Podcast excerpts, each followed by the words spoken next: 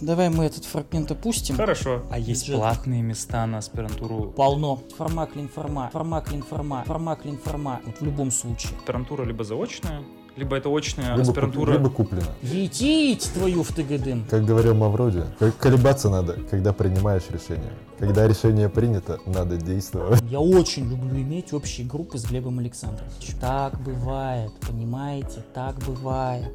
В Татарстанском университете Номус не индексируется, потому что их журнал на татарском языке. Подкаст Угму.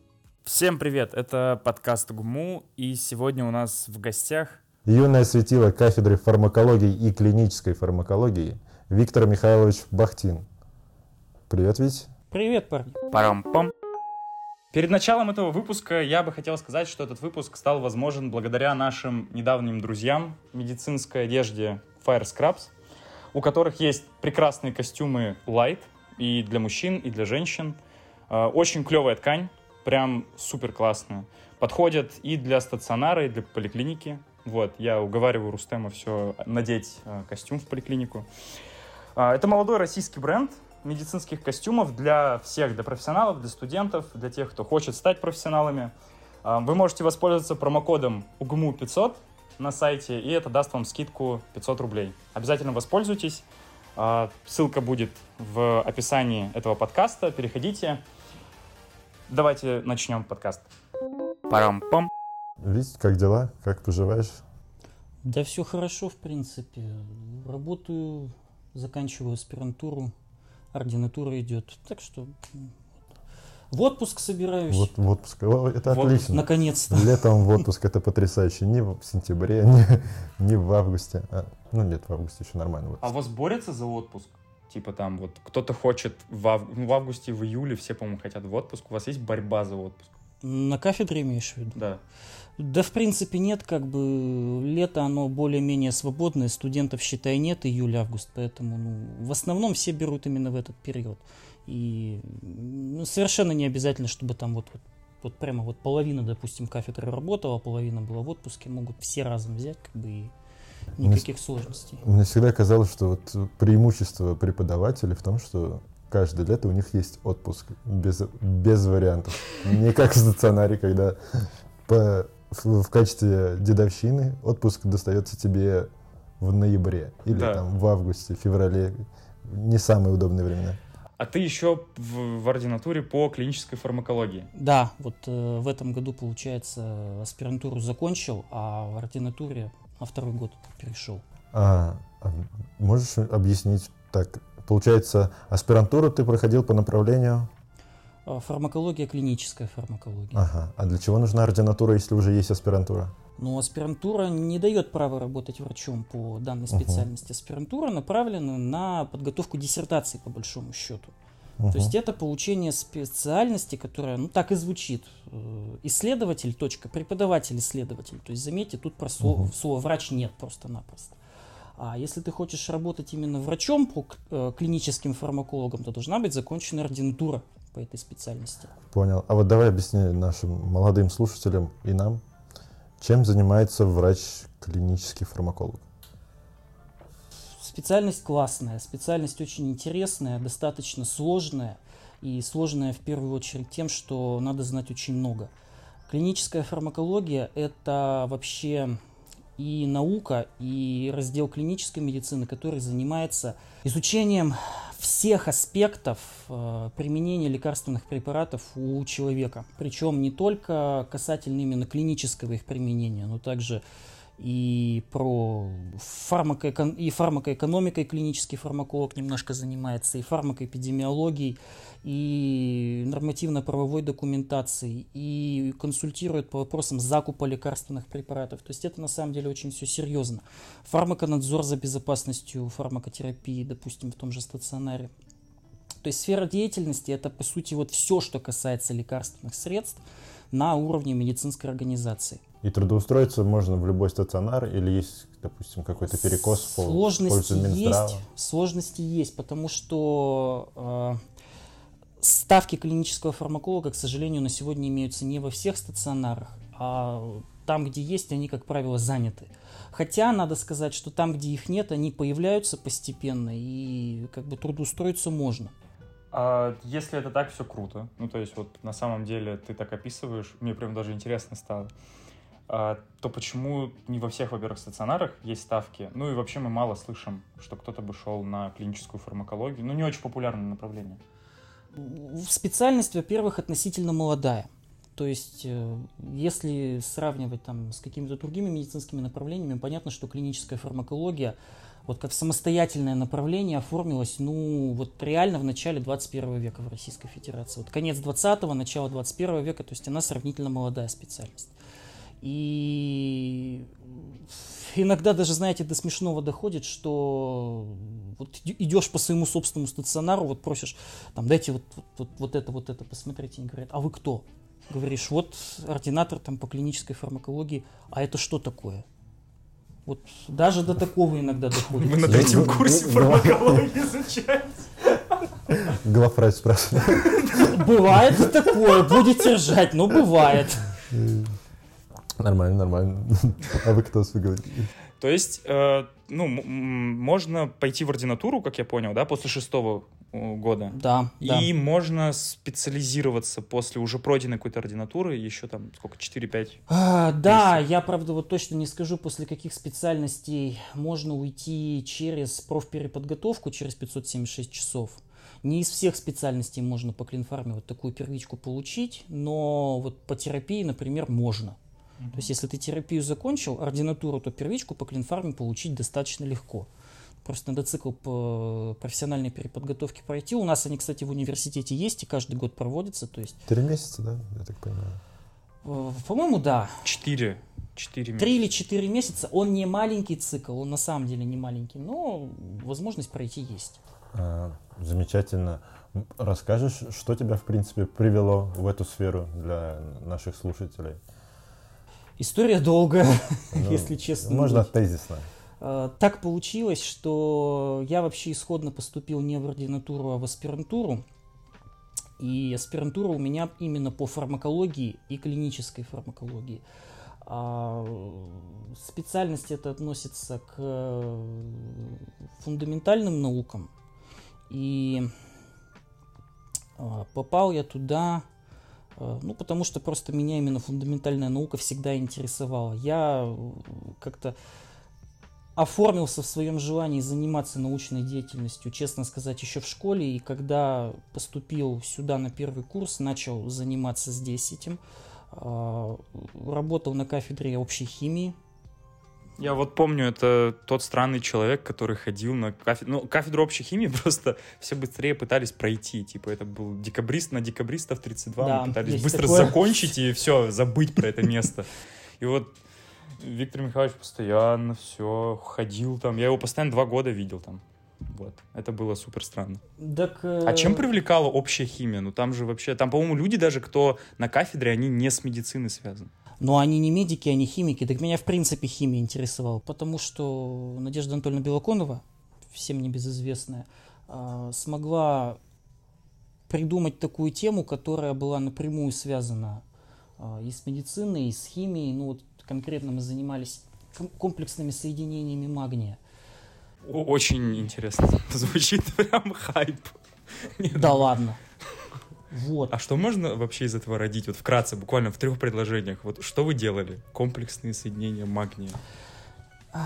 Изначально мы занимались проблемами дефицита магния, потому что состояние распространенное, и как э, один из э, этиологических факторов, которые мы рассматривали, это свойства воды, потому что вода питьевая для нас является источником магния. Но э, когда на третьем курсе я пришел на кафедру фармакологии и начал изучать уже ее, я вот совершенно случайно, когда мы занимались антибактериальными средствами, наткнулся на то, что комплексы с магнием могут образовывать многие антибактериальные соединения, в том числе фторхинолоны и тетрациклины, и начал заниматься уже их комплексами на химии. Ну и так закрутилось, закрутилось, завертелось, что э, занимался сразу на двух кафедрах, и в итоге примерно на пятом курсе – я помню, я подошел к Надежде Владимировне из Мажеровой, с которой я тогда занимался, и говорю, Надежда Владимировна, хочу диссертацию. Она говорит, давай. Нифига. Я не понял.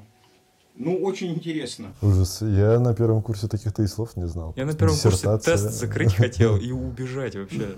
Я про слово вторхинолона услышал только на пятом курсе. После того, как экзамен. Базу выучил по Да, тесту да, да. Просто начикал. Нет, ребята, это шутки. Да, магний. Мы- учили прям фундаментально по учебнику. Т- Тесты мы учили. Как учебник Кого ты обманываешь? толстый фи- фи- э, Мы пытались обмануть как фильм. раз тесты, которые вот Виктор делал, и выучил Нет, их я, базу. я когда А, учился... ты нет у тебя. да, Я тесты Витя, выучил. Витя еще тогда не преподавал. Учи- э, я не Да. помню фамилию. Кого? Кто, кто написал учебник по фармакологии? Алеудин. Алеудин, да. Алеудин. И то есть вот, нет, сейчас более интересный вопрос, я быстро его задам.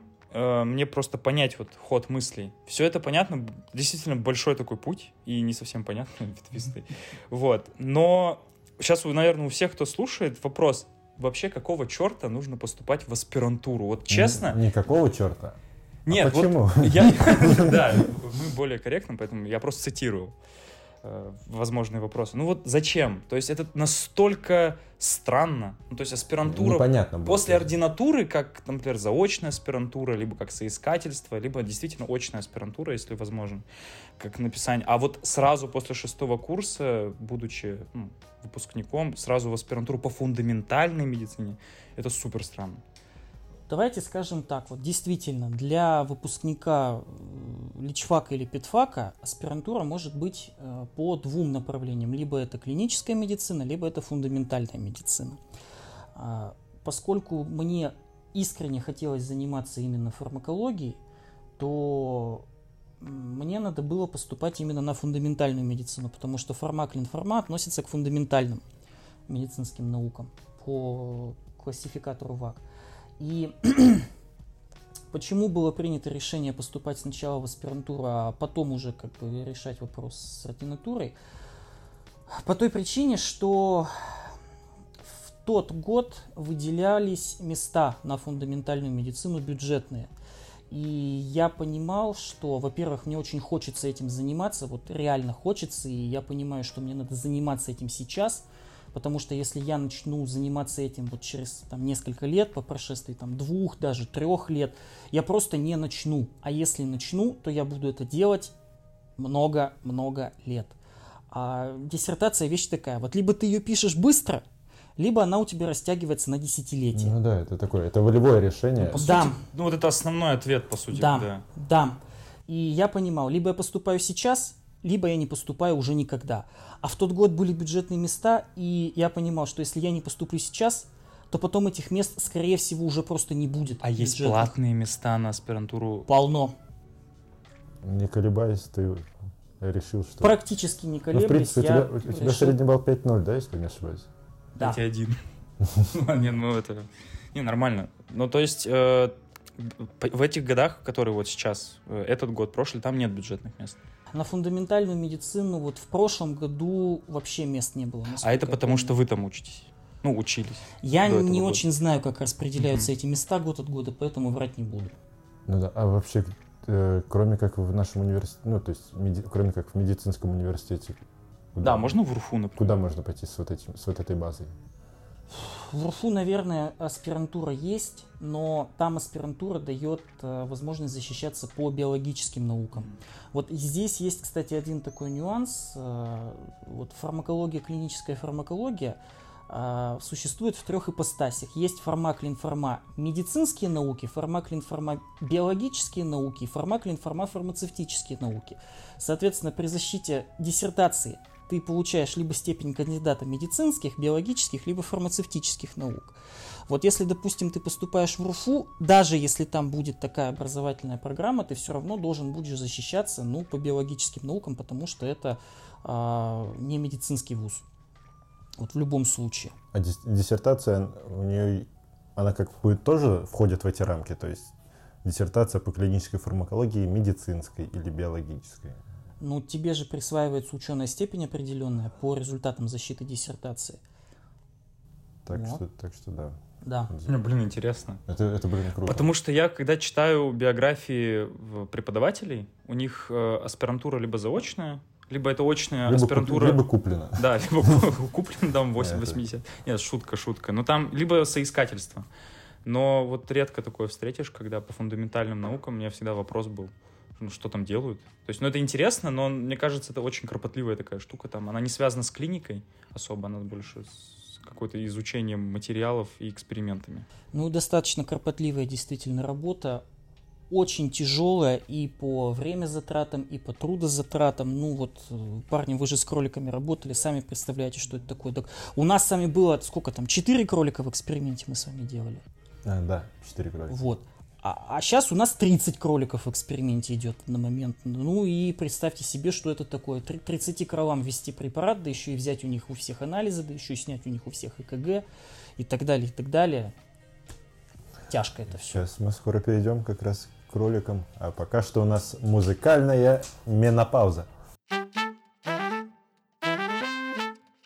Так, ну после небольшой паузы мы переходим к следующему вопросу, наиболее интригующему. А, эксперименты над животными. Какие-то интересные случаи, может быть, расскажешь? Или интересные моменты при работе с животными? Что можешь отметить? Причем мы все здесь втроем работали вроде с кроликами, ну, понемногу у нас как-то Да. было на третьем курсе. Вот, но ты с ними работал продолжительное время. Мне кажется, у тебя там истории накопилось, как вот у стационарников про пациентов истории. То же самое. Ну, честно говоря, историй накопилось не так много. Работа с кроликами, да и вообще с экспериментальными животными, это мероприятие ответственное, серьезное и непростое. Физически непростое, морально для кого-то.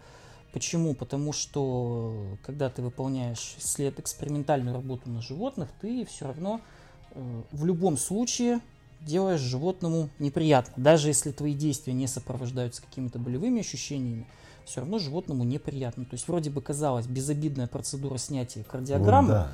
Для человека это, да, безобидно. А для животного это оказывается достаточно серьезным стрессом. Ну, представьте себе, животному бреют лапы, накладывают электроды какой-то непонятной конструкции. Животные окутывают проводами. Для него это все серьезно.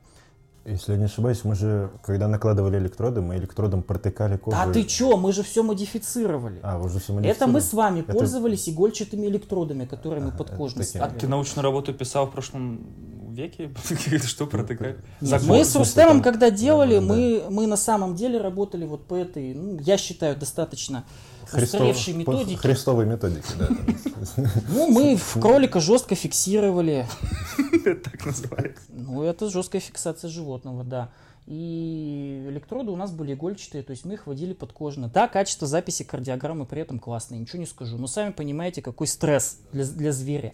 А зверя, ну, просто жалко. Ну, понимаете, что жалко просто. Да, ты преследуешь какую-то цель, да, тебе нужно получить научный результат, но животное жалко. Мы модифицировали, придумали, как э, накладывать прижимные электроды, которые мы на человеке используем. Специально съездили на Сулимова, купили педиатрические электроды маленькие. Лапы у кролика выбриваем, через гель накладываем эти электроды. АКГ снимается, но все равно мороки очень много. Да, животное поспокойнее, но мороки много, времени очень много уходит. А тут один из классных студентов, которые со мной сейчас занимаются, вообще мо- модернизировал форму этих электродов так, что сейчас снятие ЭКГ это вообще супер просто. Сейчас в одиночку можно это делать совершенно спокойно. Ему поставили автомат за это? Так он Олимпиаду выиграл, А, ты что, он всё, первое место занял. Вопросов нет.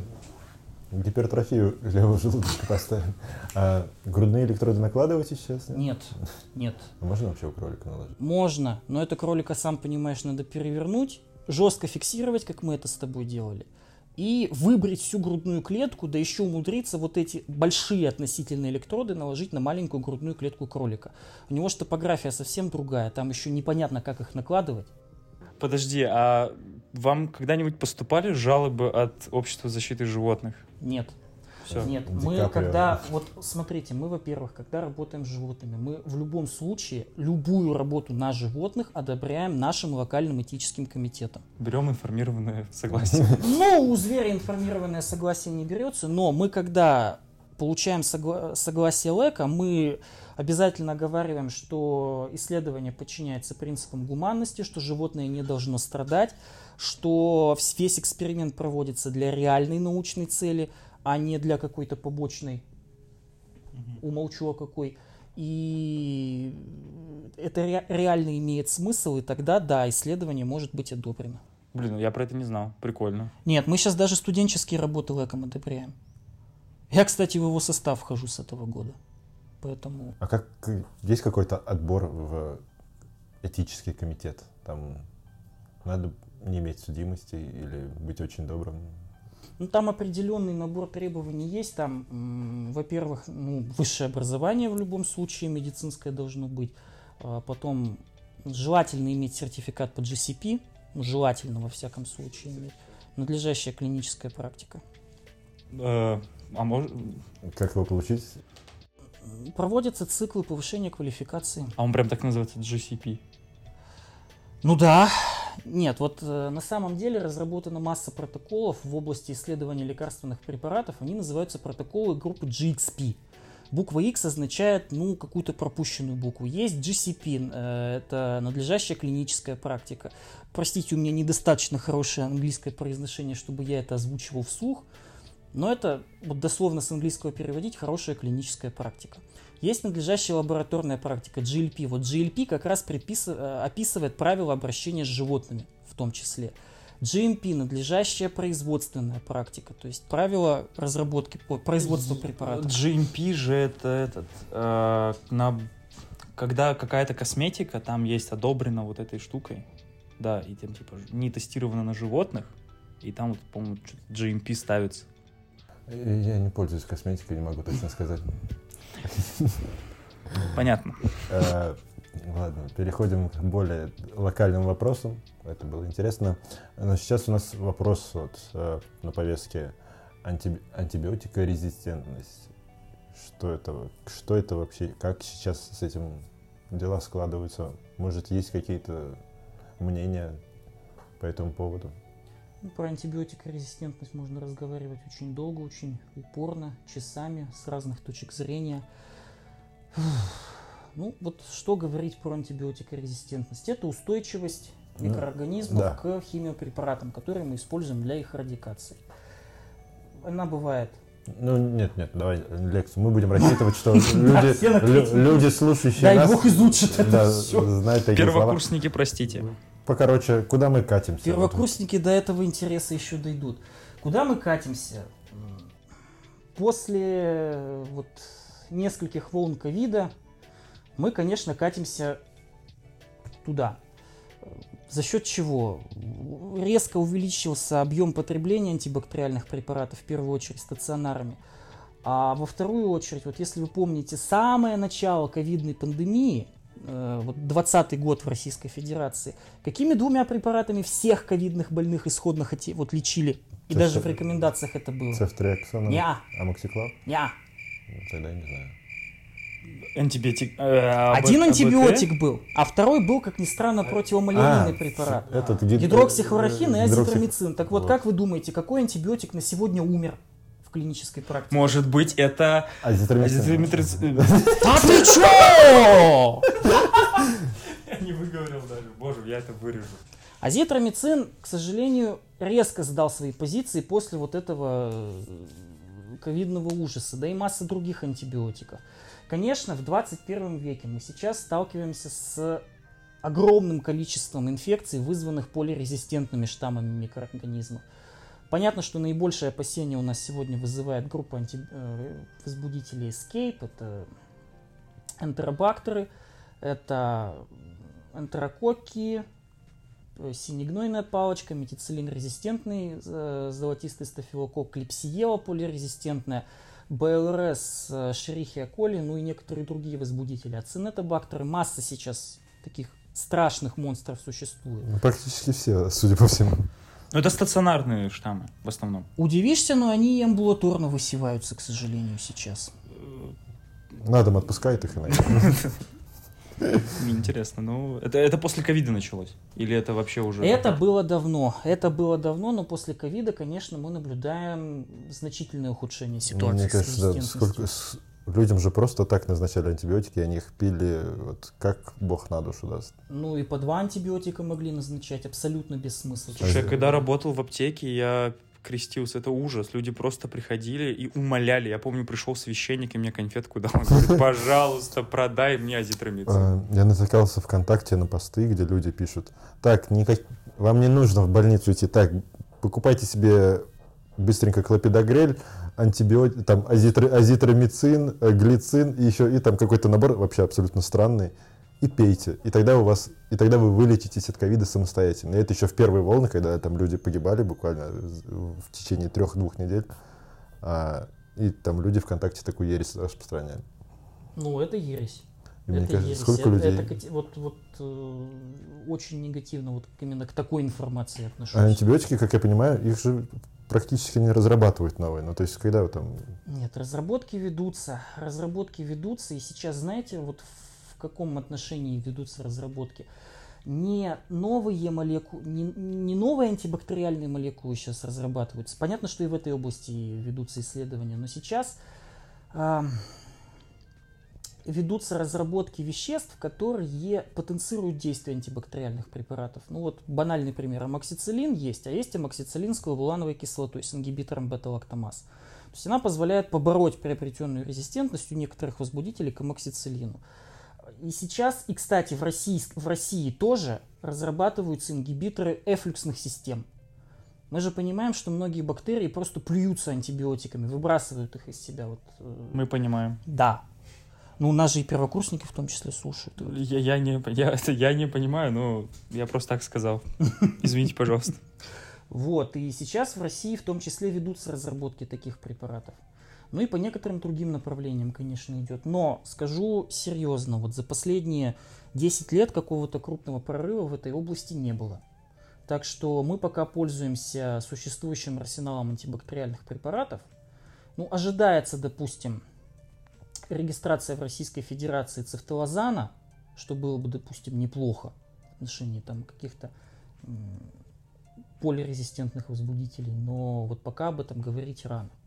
А что интересно будет, если сейчас вот, ну, взять обычный пенициллин, который вот Флеминг синтезировал, и что вот будет с человеком, если, например, ему дать э, против там какой-нибудь э, инфекции? Ну, давайте, там, давайте расскажем след, вот скажем следующим образом. Вот знаете ли вы что-то про препарат бисептол? Мононекотримоксазол. Ну да, его- Есть. Мы вообще-то говорим, что он относится к сульфаниламидам, а сульфаниламиды активность на сегодня потеряли. Но, шутки шутками, вот мы вообще-то котримоксазолом широко не пользуемся.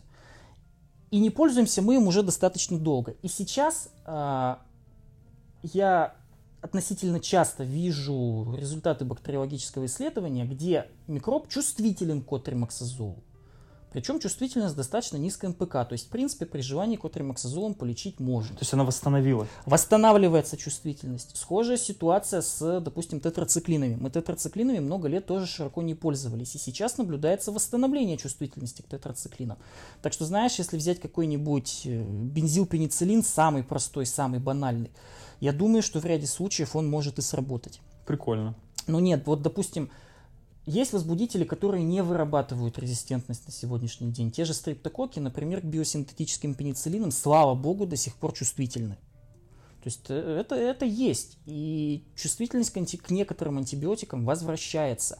А к некоторым она, наоборот, ухудшается. Ну и сифилис, он до сих пор там э, Сифилис, пе- да. препарат первой Да, линии. да, да, пенициллин. Ну, Вот. бледная трипанема, она вообще чувствительна практически ко всему, кроме тех же самых сульфаниламидов. Переулок саперов, Рустем, там, собственно, идет прием. Приходите. По сифилису. Да-да-да, по сифилису. Эм, Группа поддержки. Расскажи про свою научную работу в данный момент.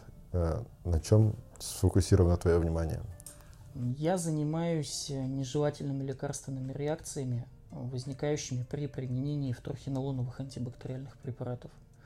Э, И конкретно занимаюсь изучением механизма развития этих реакций. Вот был уже у нас с вами разговор про дефицит магния. И в ряде работ было показано, что один из возможных механизмов это как раз индукция вторхинолонами нарушения обмена магния. Ну и вот проверяем эти гипотезы, в том числе и в исследованиях инвитро, в химических, и на животных, в экспериментальных.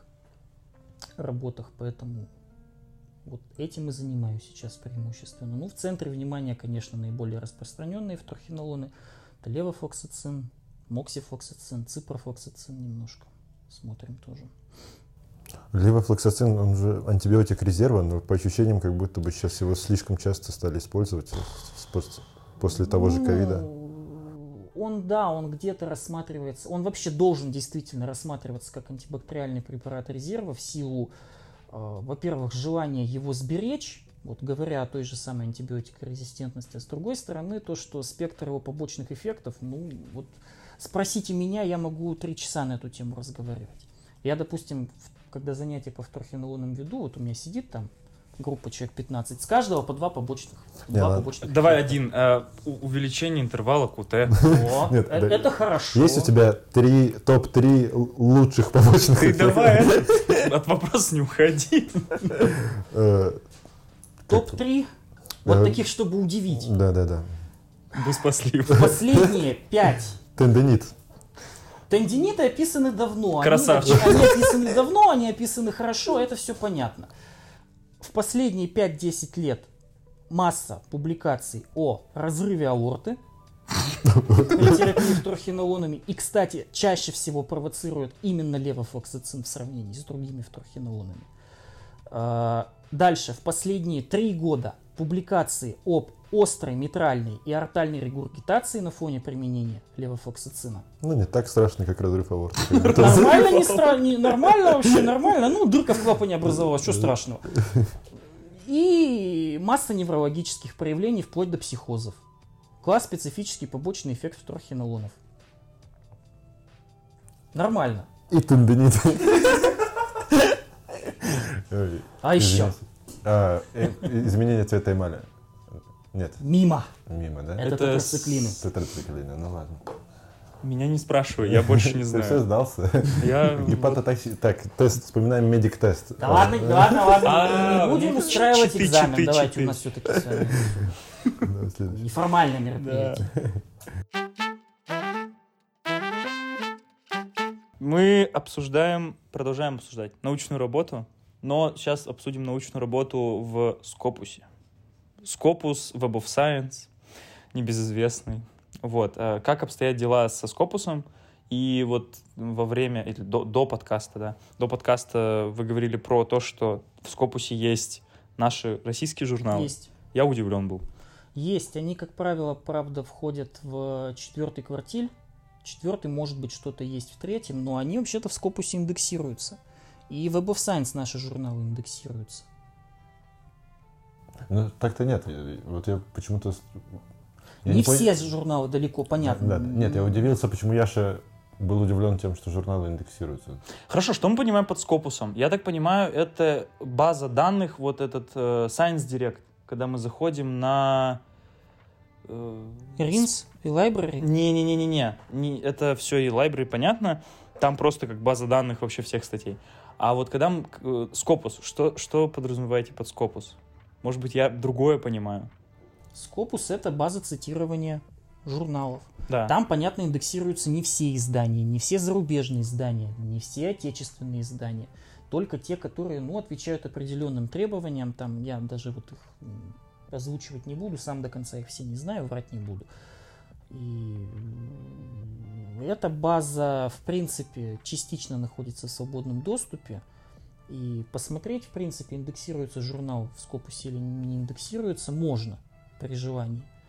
Но вот э, говоря про публикации, и ваковские статьи нас тоже устраивают, допустим. То есть иметь... и- В этом в году, этом, да. в этом году Аковские в пред- их вроде убирали на два года, да? Да, да, мы обсуждали. Вы это. про ординатуру говорите? Да, да, да, ну это самое актуальное. Ну, актуально, да. Ну, действительно.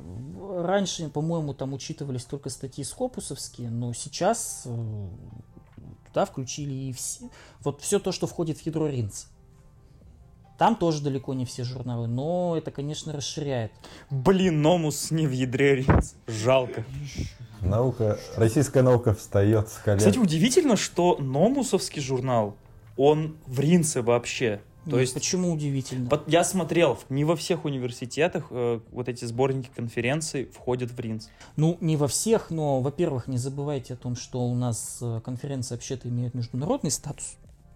И, Белоруссия, привет. ну, не только. Я, например, учился Эритрея. на пятом курсе, у нас и из Дании аспиранты приезжали, и из Китая были, по-моему, Что-то это за гранью фантастики. Поэтому Ладно, извините, пожалуйста. Международная, действительно. У меня была шутка, что в Татарстанском университете Номус, Номус не индексируется, потому что их журнал на татарском языке. Абстракт на русском и татарче. Просим прощения. Все, прости. Нормально. А, давайте поговорим про такие а, более близкие темы, потому что прошлое там что-то очень много сложного было. Но мы что-то понимали. Более Вот. инфантильные вещи. Да, инфантильные и близкие нам всем. Это СНО, кружок СНО по фармакологии. Наверное, я считаю, это самый популярный кружок СНО, потому что все хотели ходить на него, все хотели заниматься наукой. Многие ребята занимались, потому что там давали автомат. Вот. А Как сейчас дела вообще со СНО? Ну, давайте так. Далеко не все ребята ходили заниматься в кружок, потому что там давали автомат. Ну, нет, это само собой.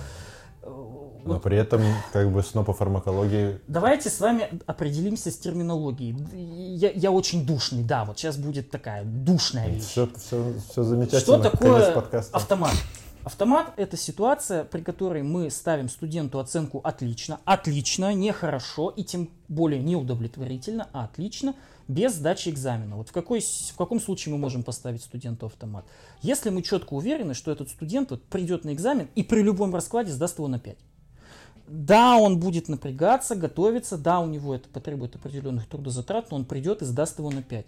То есть, если вот я этого студента наблюдаю в течение года, что он ко всем занятиям готовился, там все, все контроли на пятерки, на четверки сдавал, там не халявил нигде, реально занимался, реально демонстрировал интерес, выполнил там все необходимые условия, формальные, допустим, даже, то такому студенту мы всегда рады поставить автомат. Но, заметьте, я ничего не сказал пока про научную работу. То есть автомат это в первую очередь знание предмета. Это прочное знание предмета. Потому что экзамен идет не по научной работе, экзамен сдается по предмету.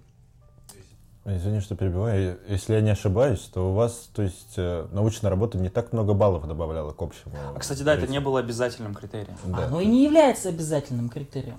То есть там У нас же, было допустим, много сейчас... всего выполнять. Вот, да, с точки зрения бально-рейтинговой системы, там студент должен добрать до 85 баллов, чтобы иметь возможность поставить автомат. Ну, формально. Ну, это БРС, она накладывает, к сожалению, определенные трудности.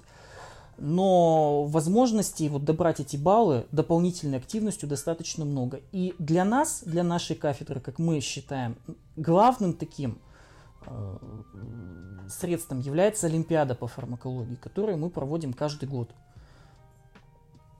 Да. И, по-моему, у вас же мы ее даже проводили. Да, я Была я она. Да и у нас У она вас была, она но была. она супер сложная. Ну, ее составлял специально обученный человек, ты что? И даже не один. Олимпиаду по фармакологии начали проводить ровно с того момента, как я на четвертый курс перешел. Мне кажется, я профессионал проще, чем эта Олимпиада по фармакологии. Ну, вы в этом году на Олимпиаде не были. Там USMLE. Да-да-да, я вот тоже за это подумал. Ее составляли пять специально обученных человек. Настолько желания не ставить автомат. Нет, это, это вы зря. Мы ставим автоматы с удовольствием. Но кому? Хорошим студентам. Я еще раз говорю, если студент хороший, я всегда с удовольствием поставлю автомат. И любой преподаватель так, так сделает. Отличным студентом. Отличным студентам, хорошо сказано. Теперь про научную работу. А вообще, зачем выполнять научную работу студенту, когда он обучается? Зачем вообще нужно студенческое научное общество? Ваше предложение. Автомат. Э, Врешь, неправда? Ну, вообще, это же как бы у нас синергия э, преподавателей, студентов, аспирантов Так.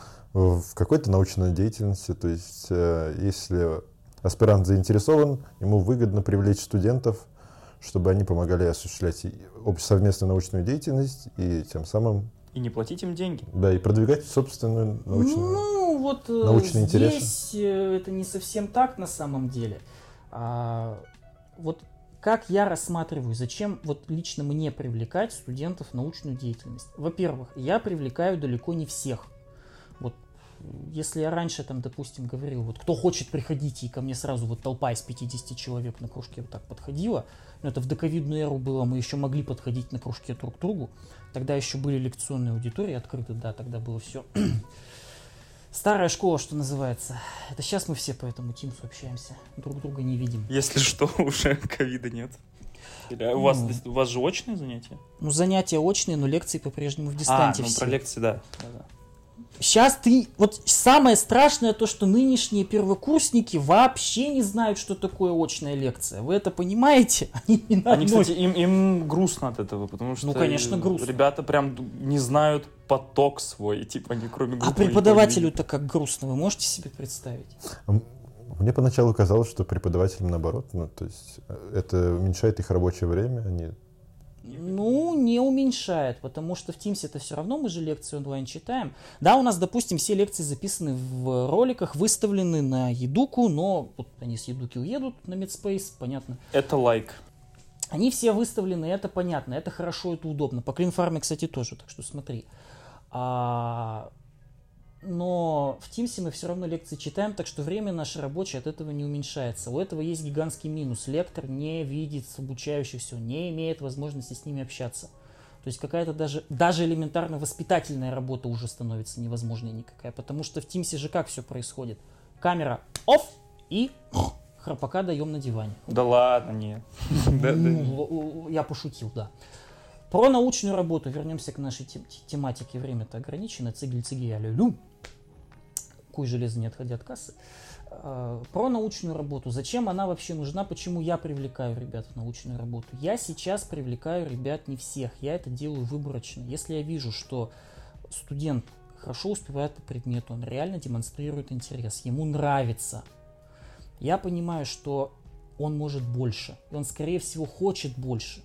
Поэтому я ему предлагаю, а давай мы с тобой попробуем вот позаниматься этой темой.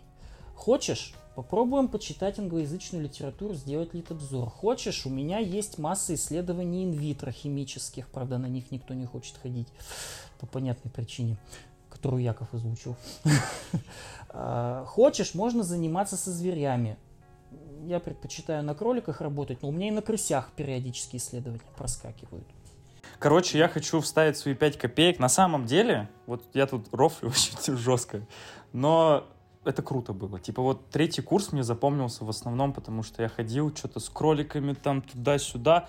В итоге вышла статейка там, ну вот этот номус, вся штука. Но было интересно, реально интересно. Я советую всем, кто вот сейчас там на третьем курсе будет, или кто сейчас на второй переходит, на третьем курсе не забудьте, прям вот, если вам интересно, сдавайте все контроли, идите делать научную работу. Это самое интересное занятие на СНО, которое можно придумать.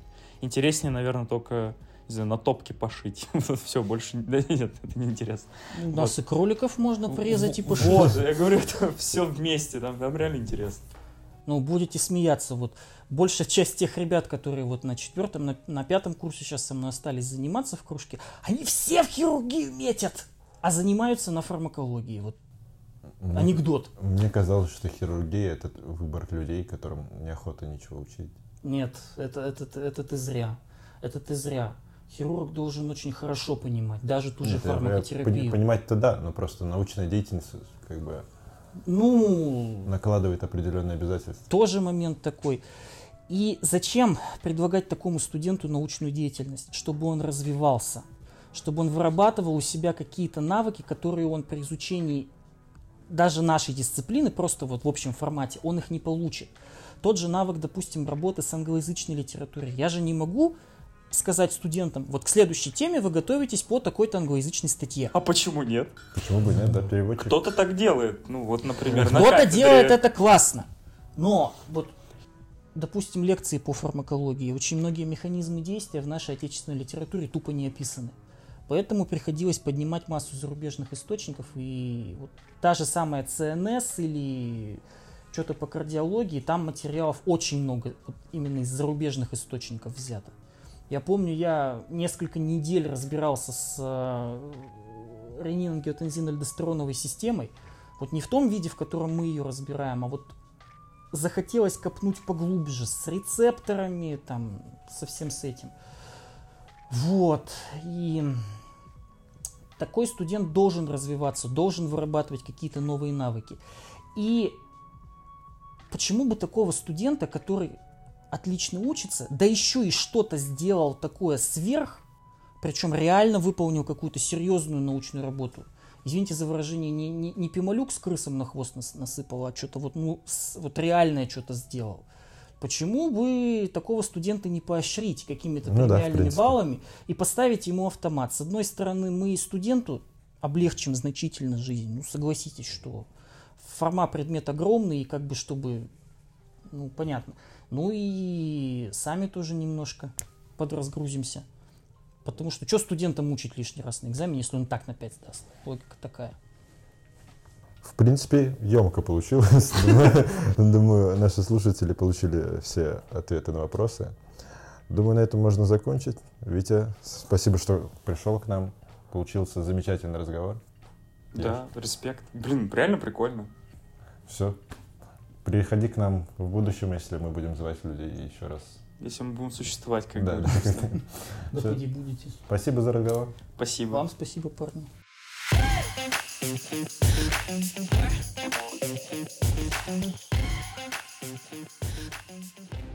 Подкаст Угму.